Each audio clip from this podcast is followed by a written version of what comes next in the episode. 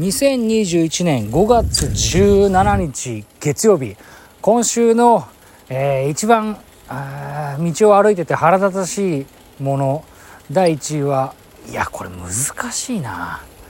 第1位って言いながらですね今あの足がね風って言いたかったんですけど言いながらですね思い浮かんだのがあのいわゆる北風と太陽っていうあの何ですかねあれ童話ですかね。まあ北風と太陽がどっちが、えーと、旅人の上着を脱がせるかっていう話で最終的に太陽が勝つ。これネタバレじゃないよね。北風と太陽でどっちが勝つかっていうのってネタバレになるのかしら。もう分かんないけどね。えっ とまあ、最終的に太陽が勝つんですけど、それを考えてもですね、あのー、太陽はすごいんだけど今日に限ってなんですね。もう風がねほんとイラッとしてこんなに風吹くかいと思ってねえー、来週も皆さんの投票をお待ちしております。さてこの番組もそろそろおしまいのお時間となってまいりました、えー、何がムカついたかっていうとですねこう今日もですね京都ってあの自転車で、えー、行き来をしているんですけれどもその際にですねあのあまりに向かい風がすごすぎてほいでしょうがないからっていうかねこれは自分に対してだけ向かい風が厳しいのかななんて思ったりなんかして試しにあの何、ていうかね例えば足の進行方向が、えー、南だとするとすごく南から吹いてくる風が強くて風強すぎだよって思っちゃってね。だからじゃあ北に走ったらどうなるのかなと思って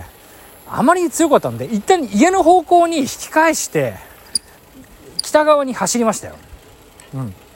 だその時はあのー、追い風だったんでやっぱり南に風が吹いてるんだな南から北に向かって風が吹いてるんだなと思ったんですけど今あのー、まあ微妙に違うルートでですね、えー、まさに今帰宅途中ですね。え、っと 23時27分ですけれども、え、今も若干今度は北から南に向かって風が吹いておりましていや風ってのは本当に人類の敵なのか人類が全体的に敵なのかはもう わからないですけどまあそんなことをね思ってしまったっていうとこですね。いやまあ今日もまあ何ですかね。特にあれでしたけどあのー、足の後輩のまあ後輩と一緒にご飯食べて。で足の後輩の彼女さんもね、えー、同席しまして、まあ、3人で仲良く楽しく喋っていたわけですけどもね。うん。でなんですかね。久しぶりにあの昔の話なんかをねしなしたりなんかして。うん。あのー、足も昔あの演劇をちょっとやってたことがありましてでその足の後輩の彼女さんも演劇をやってたっていうんでね。あのいろいろ話してたらですね共通の顧問の先生の話なんかが出てきまして年代はね随分違うんですけどねあああの先生知ってるんだなんつってさちょっとねまあ業業界って言い方もねかっこつけてますけどね狭い世界なんでそこであ知り合いがいるなんていうのはねあまあなかなか面白かったですね。あの先生知ってるんだなんつってね。知ってるよなんてさ。なかなかそれはそれで面白かったななんて、うんまあ、その話をしたのでちょっと初心に戻ったりなんかしてね、えー、なんかこう一生懸命演劇をやってた時代なんかがこう見えてねあれでしたね。自分にも、え、一生懸命やってるなんて時代がまああったんだななんてのはね。これはこれでまあ再発見とも言いませんけどもね。まあちょっといろいろ思うことがあるこんなさなかにですねそういった方と出会えるっていうのはこれはもう巡り合わせっていうもんでしょうね。もう巡り合わせでそういうことを思わせてもらえたっていうだけで何かのこれは啓示なのかもしれないですね、えー、天からの、えー、お知らせなんていうふうにね思いながらこれをどう捉えていくかっていうのは足次第なんですけどまあ啓示なんていうのは全部そうかもしれないですね。自分がどのタイミングで何を受け取るかなんてのはね結局分かんないんでね。なんかやばくないですかこれ。スピリチュアルな話にこうなってきてるななんていうふうに思ったりするわけですけども。あのー、ね時間を見ますとですねまだ多少時間はあって何の話をしたもんかななんていうところでございますけれども。まあ割とあのー、決定的なんていうかこうなんてことない一日だったんですけどね。今日もあの普通の日で普通だったんですけどね。まあそんな中でもですねまあ割と決定的なことがですね、えー、確定する一日でもありましてうん。なかなかね決定的なことが決まる一日っていうのは意外とこういう何気ないただの一日なのかもしれないですね。今日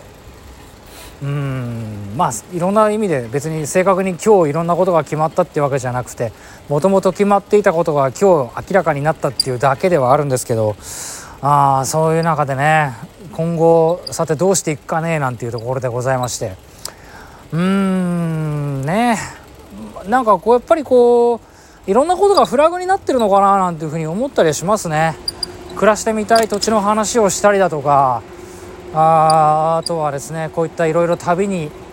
私なりに出てたりとかですね。まあそれから今日演劇の話をしたりとかですね。まあいろんなことがあってまあ一番思うのはですね例えばその、えー、山梨とかね、まあ、大月とかさ円山とかさあ変ですよね、えー、あとは栃木県のあの宇都宮のちょっと前のねスズメの宮とかさ。ああいうところとかね。あと群馬のところあの高崎のちょっと前の倉賀野とかね、まあ、ああいうところを、えー、車窓から見たりしますとね。まあ失礼ながらですねあこういうところにもまあ当然なことながらですねお住まいの方が、えー、いらっしゃいまして。うん。そうか。いつも思ってたのはですね足ちょいちょいね放送を聞いていただいてるリトル人類の方はご存知だと思うんですけどあのー、ギターをね最近は弾いてませんけどあ多少なりともこう手に取ることがございましてギターを手に取る時に一番思うのはですね足子供の頃ねめちゃめちゃ3弦をね切ってたんですよね。3弦で当時の価格で言うと170円しましてもう切れすぎてねギターの弦が切れるから近くの楽器屋に行ってギターの弦を170円で買うと。まあそういう暮らしをしてたんですけども。あそういったねさっき言ったスズメの宮だとかね、えー、倉賀野とかね、えー、円山とかさ大月とか。大月は分かんないけどね。まあ行ってるとね。こういう人たちはどこでギターの弦を買うんだろうっていうのね。まあ今でこそねアマゾンだなんだっつってね。通信販売がネット通販がこう、流通しましたから。あんまり悩む必要ももしかしたらないのかもしれないですけど子供の頃の足はですねもうどうやって切れたギターの弦を、えー、補充してたんだろうと。子供の頃の170円なんてのはですね今の1万7000円ぐらい。大げさですけど、まあ、そういう土地の人はいつギターの弦が切れるかわからないから買い足ししとくんだなんていうふうに軽々しく言うかもしれません。ただですね子供にとっての170円っていうのはまあちょっとした体験でしたね。足にとっては体験でしたね。それをねどうやって買ってんだろうって。足はあのー、自分の家からまあ大体20分ぐらいのところに楽器屋があったんでね、まあ、そこで切れた3弦だけ買いに行ってなんなら3弦買いに行ってそのままギターの弦張ってで弾いてて音合わせをしてる途中でまた3弦切れるとかっていうぐらいまあ下手くそだったんでね。ギターの弦バチバチ切ってましたけど。もうあのー、かれこれ7年ぐらいギターの弦変えてませんけどね。なんなら。いや7年は大げさか。まあ5年は変えてないかもしれない。5年も大げさかな。まあいいや。とにかく変えなくても切れないぐらい、えー、それなりに弾けるようになっておりますけれども。だからそういったこう地方都市に住んだ人のギターの現事情っていうのはどうなってんだろうなっていうのは子供の頃からの大きな謎でございました。まあそういうことを思いながらですね、えー、今暮らしている場所よりももっと田舎もそれはそれでいいのかななんてね思ったり思わなかったり。まあねいろんなことがありますけれども。そんなことをね思いますね。うん。まあギターの弦に限らないかもしれないですけどね。今あの足ちょっと興味があるのはですね上田でちょっと弾いたバンジョーですね。またなんかねあのバンジョーって面白そうだなっていうのをねその上田のおじさんに、えー、教えてもらったのでバンジョーを弾いてってみようかなと思っていてでバンジョーって楽器があるんですよ。途中から、えーと、1弦増える。先端の方は4弦楽器で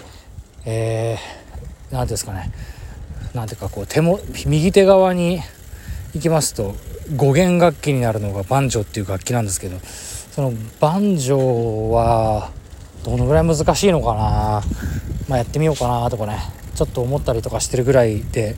えー、あすいませんもう時間がなくなってきちゃってまとまらない話をダラダラダラダラダラダラダラダラダラダラしまして失礼いたしました、えー、長嶋あさみの人類最後の1年間1年 ,1 年間第162回放送、えー、ギターの弦が切れた時田舎のあの子はどこで買うのだろうかを終了いたしますさよなら皆さん悔いのない一日にしましょう